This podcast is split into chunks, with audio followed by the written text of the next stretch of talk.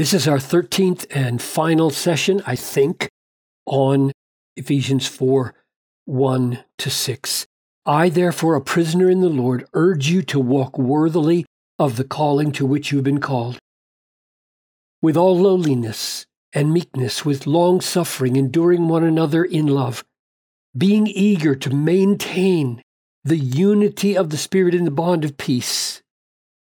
And then last time we begin these verses 4 and 6. There is one body and one Spirit. And I argued that Paul hasn't left behind this thought right here. Unity created by, constituted by, preserved by the Spirit.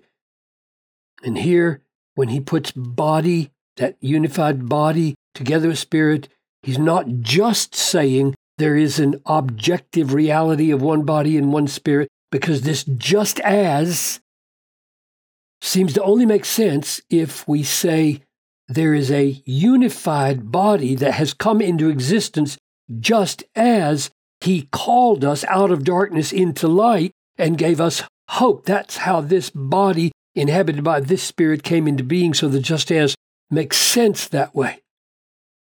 However, I do think that Paul started here with a list of 6 ones, and then this became the 7th, in order to put underneath this unity of the Spirit massive objective reality, and particularly now this hope, which is at the heart of our calling.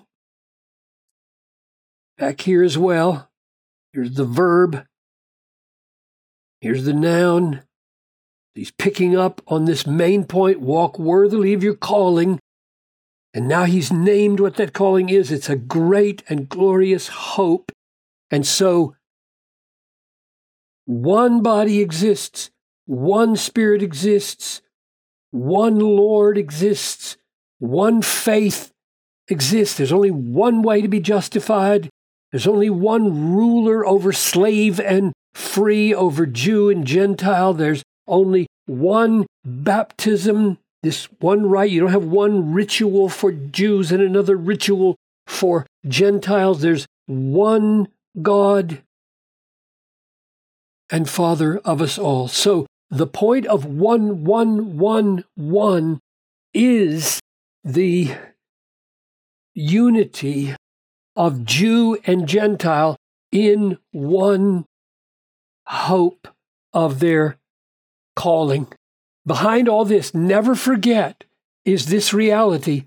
Remember, Gentiles, you were at that time, before Christ came into your life and brought you out of death into life, you were separated from Christ, alienated from the commonwealth, strangers to the covenants of promise, having no hope and without God in the world, and all that is turning around. Promise implies hope. Hope implies hope, and God is in you as your hope.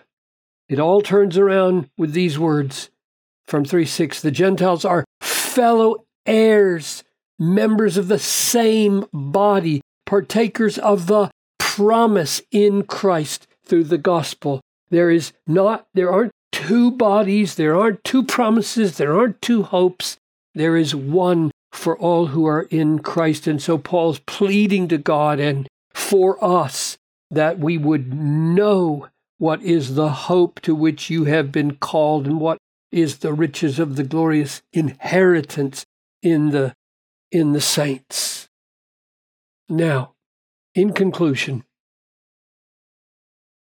what are we to make of all, over all, through all, and in all? Because I said this is like an intrusion or an expansion, and here's the other one.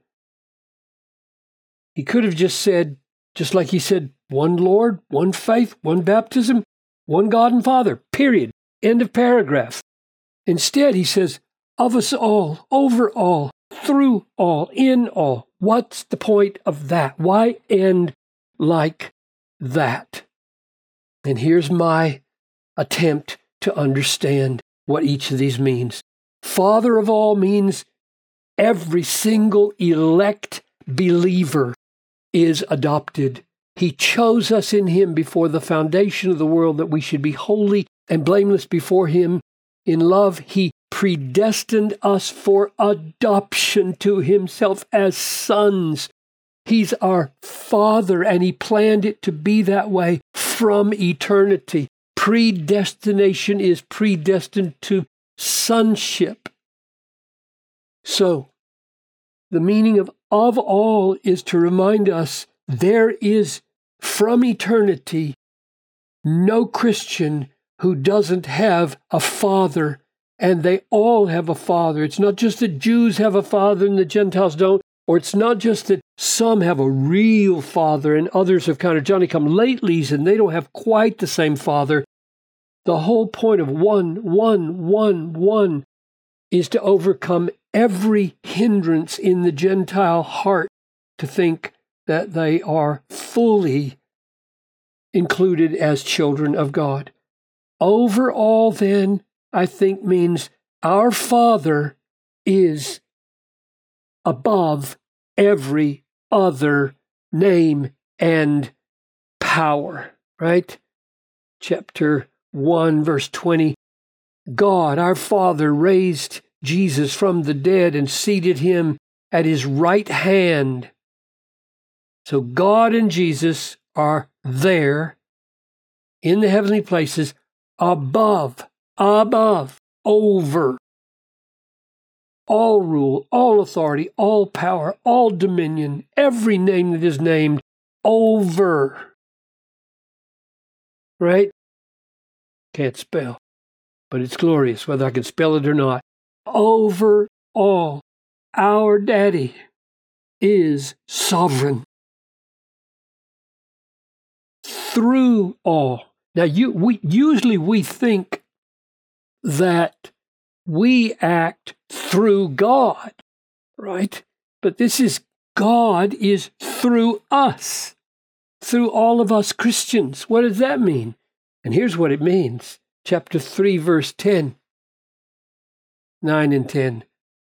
Paul will bring to light what is the plan of the mystery hidden for ages in God, who created all things, so that through the church, through all of us, there it is, through all of us, the manifold wisdom of God might now be known to the rulers and authorities. When it says, our Father is through all of us, it means our Father's wisdom, our Father's power, our Father's grace, our Father's justice, the manifold nature of God is put on display through the church. And the last thing, in all, I look at chapter 2, verse 22. In him you also are being built, in Christ you're being built together into a dwelling place for God. God is in us. We are the dwelling place of God. Now step back for just 1 minute. This is what I do anyway. I say, okay, I've said that. He's the Father of us all by predestination and through Jesus Christ. He's sovereign over everything. We have a sovereign Father. He is working through us to manifest his wisdom in the world, and he is in us. So what? I mean, so many of us read these things and we don't realize what staggering depths. So let me just say it this way. Of all, we all long to belong. And he's saying we do. We all have a Father. We all belong. We long to belong. We also, just the next one, over all. We long for security, care, provision, supply, and we have it because he's over everything. We long through all. We long, how would you finish it? For purpose. We want our lives to count. Humans don't just want to be the recipients of security. We want to be secure in order to do something worthwhile, something eternally worthwhile. And in all, we long for riches, treasure. Now that's my attempt to get at the glory of how each of these accords with the way He made us. He made us to long to belong. We want a father. We want a family. He made us to long for security. We're weak. We cannot run the world ourselves. We cannot provide what we need on our own. We have to have help, and He is a sovereign helper. We long for purpose, and oh my, to be told that through us, according to 3:10, all the wisdom of God will be demonstrated to the powers of the universe.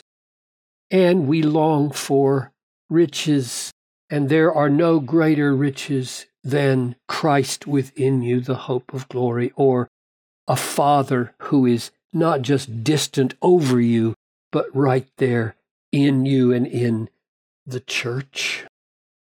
Walk worthy of this calling. Yeah, walk worthy of this great hope.